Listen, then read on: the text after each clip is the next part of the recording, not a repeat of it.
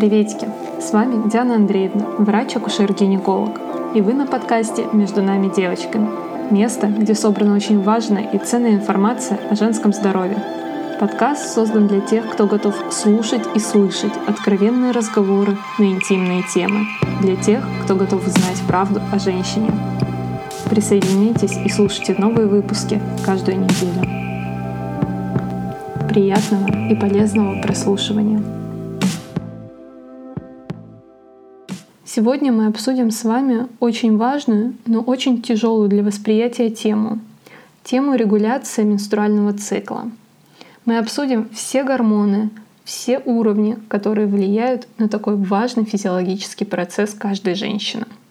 Вероятнее всего, этот выпуск будет полезен тем, кто хорошо воспринимает на слух тяжелую информацию, кто хочет просто повторить пройденный материал, например, студенты медицинских вузов, и кто умеет упорядочить информацию, полученную, когда прослушивает аудиофайлы.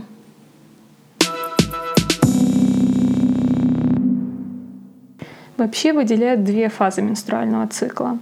Первая — это фолликулярная с 1 по 14 день, и э, вторая — лютеиновая с 15 по 28 день, то есть с момента овуляции до следующей менструации.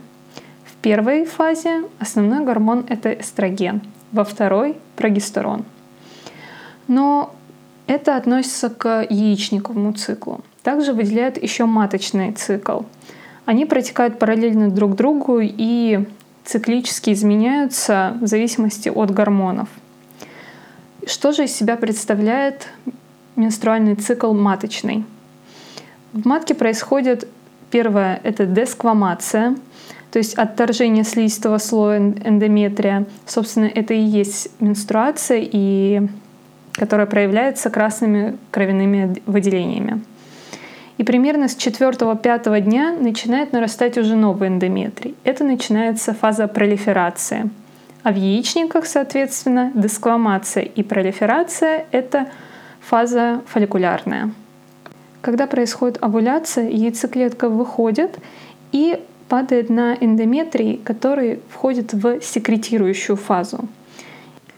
Фаза секреции занимает вторую половину менструального цикла — совпадая с фазой развития желтого тела. Под влиянием прогестерона, который выделяется как раз-таки желтым телом, эндометрий он утолщается, разрыхляется и становится более питательным для того, чтобы прикрепить к себе оплодотворенную яйцеклетку. Если беременность не наступила, то в конце менструального цикла желтое тело в яичнике оно погибает, и уровень половых гормонов резко снижается, и, соответственно, весь слой эндометрия начинает отторгаться, и заново наступает фаза десквамации. Все процессы происходят на уровне малого таза. Но что касается общей системы, то она гораздо сложнее и представляет собой пять уровней регуляции. Мозг, яичники и матка работают со специальными сигналами, чтобы начать процесс нового цикла. И самым главным главнокомандующим является кора головного мозга. Она анализирует состояние внутренней и внешней среды при помощи специфических рецепторов, а в ответ начинает выделять и продуцировать специфические вещества, нейротрансмиттеры. Это такие вещества, которые передают нервные импульсы. Передают они эту информацию по-разному. Некоторые из этих веществ усиливают работу дальнейшего уровня регуляции, а некоторые, наоборот, тормозят. Итак, кора головного мозга является первым уровнем регуляции менструального цикла. Ко второму уровню регуляции относят гипоталамус. Гипоталамус — это небольшая область с большим скоплением нервных клеток. Его важная функция состоит в том, что он является центральным связующим звеном как нервной, так и эндокринной системы. То есть эти клетки, они имеют функции нейронов, воспроизводят электрические импульсы, и функцию производства гормонов, эндокринную функцию. Притом некоторые гормоны диаметрально противоположны по своему функционированию. Итак, гипоталамус выделяет либерины, это вещества, которые стимулируют и усиливают выделение гормонов на следующей ступеньке регуляции, и статины, которые наоборот тормозят выделение этих гормонов на следующей ступеньке. Принято считать, что все либерины, влияющие на следующий уровень э, регуляции гипофиз, называются как гонадотропин релизинг гормон. Важно знать, что гонадотропин релизинг гормоны в гипоталамусе выделяются с определенной частотой и амплитудой. В зависимости от этого происходит и синтез следующих гормонов уже в гипофизе, а именно лютeinизирующего гормона и фолликулостимулирующего гормона.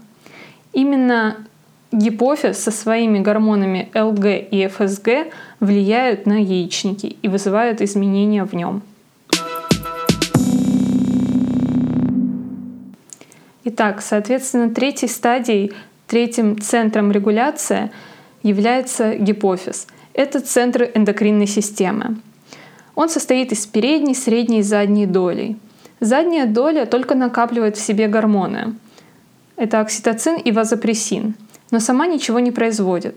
Что же касается передней доли, то сейчас она представляет для нас наибольший интерес. Под воздействием второй ступеньки, о которой мы говорили ранее, гипоталамусе, и его релизинг гормонами в гипофизе, в передней части, секретируются гонадотропные гормоны. Это те гормоны, которые направлены уже непосредственно на половые органы и железы. И к этим гормонам относятся фолликулостимулирующий гормон, лютeinизирующий гормон, также пролактин, аденокортикотропный гормон, соматотропный и тиреотропный. Нормальное функционирование всей репродуктивной системы возможно только при сбалансированном выделении каждого из них. Но сейчас немножко поговорим об ФСГ и ЛГ. Они находятся под чутким контролем гипоталамуса и его гонадотропин релизинг гормоном.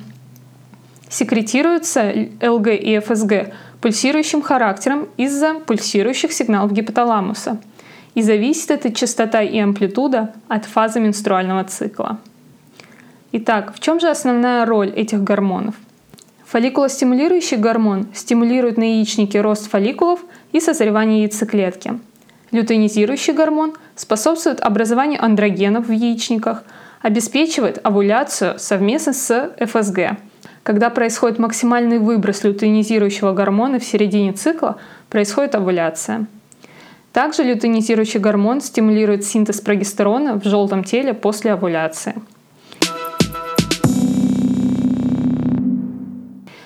То есть если есть проблема с менструальным циклом, сдав анализ на ЛГ и ФСГ, а также эстрадиол, можно понять, в чем причина нарушений и понять, где она возникла.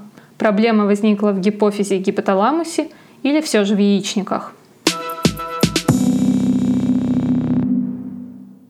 Еще один очень важный гормон гипофиза – это пролактин. Он оказывает многообразное воздействие на организм, но основная его роль – это стимуляция роста молочных желез и регуляция лактации. Во время беременности и лактации уровень пролактина увеличивается в норме физиологически.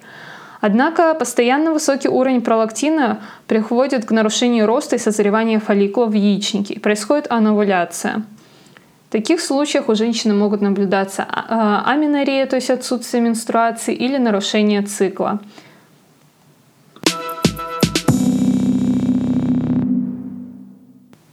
Первых три уровня регуляции находятся в головном мозге. Повторим, это кора головного мозга, это гипоталамус со своим гонадотропин-релизинг гормоном и гипофиз с гормонами ЛГ, ФСГ и пролактином. Четвертый уровень регуляции находится уже в яичниках, в малом тазу. В яичниках происходят две важные функции. Это циклический рост и созревание фолликулов, созревание яйцеклетки, и еще гормональная функция, а именно синтез половых гормонов – эстрогенов, андрогенов и прогестерона. Не путать с пролактином, который образуется в гипофизе. Количество половых гормонов меняется на протяжении всего цикла. По мере роста фолликула увеличивается синтез и всех половых гормонов, особенно эстрогенов. В период овуляции и до начала следующей менструации синтезируется в основном прогестерон.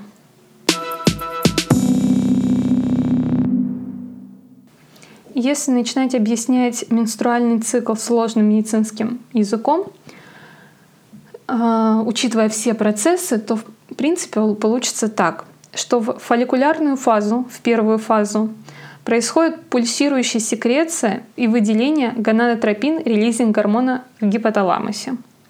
Это приводит к освобождению ФСГ и ЛГ в гипофизе. Лютeinизирующий гормон способствует синтезу андрогенов в клетках фолликула, а фолликулостимулирующий гормон воздействует на яичники и приводит к росту фолликула и созреванию яйцеклетки. Вместе с этим увеличивающийся рост ФСГ стимулирует продукцию эстрогенов. Достигается пик эстрадиола, который вызывает увеличение частоты выделения гонадотропин-релизинг гормона – по принципу обратной связи, что в свою очередь вызывает резкий преовуляторный подъем лютeinизирующего гормона. И именно после этого момента происходит овуляция, и дальше начинается овуляторная фаза. После овуляции уровень лютeinизирующего гормона снижается, но все-таки он может стимулировать процесс образования желтого тела в фолликуле, а также преимущественную секрецию прогестерона этим желтым телом. Максимальная секреция прогестерона происходит на 6-8 день существования желтого тела, приблизительно на 20-22 день менструального цикла. И к 28-30 дню уровень прогестерона, лютонизирующего гормона, ФСГ, эстрогенов э, все снижаются. Желтое тело регрессирует и заменяется соединительной тканью на белое тело. Уровень всех гормонов падает и происходит менструация. Но это еще не все. Существует пятый уровень регуляции. Это органы мишени, те органы, которые чувствительны к изменениям половых гормонов. К ним относятся матка, маточные трубы, слизистое влагалище, молочные железы, волосяные фолликулы, кости, жировая ткань, центральная нервная система. Поговорим немного о таком органе мишени, как матка. Матка состоит из серозного покрова, из мышечного слоя миометрия и из эндометрия, внутреннего слоя. Эндометрий состоит из двух слоев – базального и функционального. Базальный слой особо никогда не изменяется, а вот функциональный слой постоянно подвергается изменениям на несколько стадий. Это стадия пролиферации, которая соответствует фолликулиновой фазе в яичниках. Это стадия секреции, которая соответствует второй фазе лютеинизирующей в яичниках, и фазе десквамации. Это кровянистое выделение, сама менструация.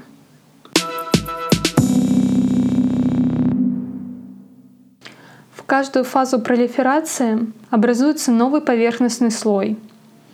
Фаза секреции, она связана с э, яичниками, когда активное желтое тело продуцирует прогестерон – в этот период э, эндометрий секретирует различные вещества, ферменты.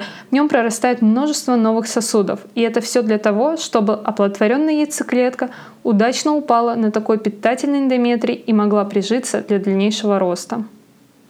Соответственно, когда желтое тело регрессирует, оплодотворение не произошло, и продуцируемый прогестерон снижается, снижается уровень эстрогена, лютонизирующего гормона, фолликулостимулирующего гормона, то питание эндометрия нарушается и начинается отторжение этого функционального слоя. Фаза менструации, десквамации.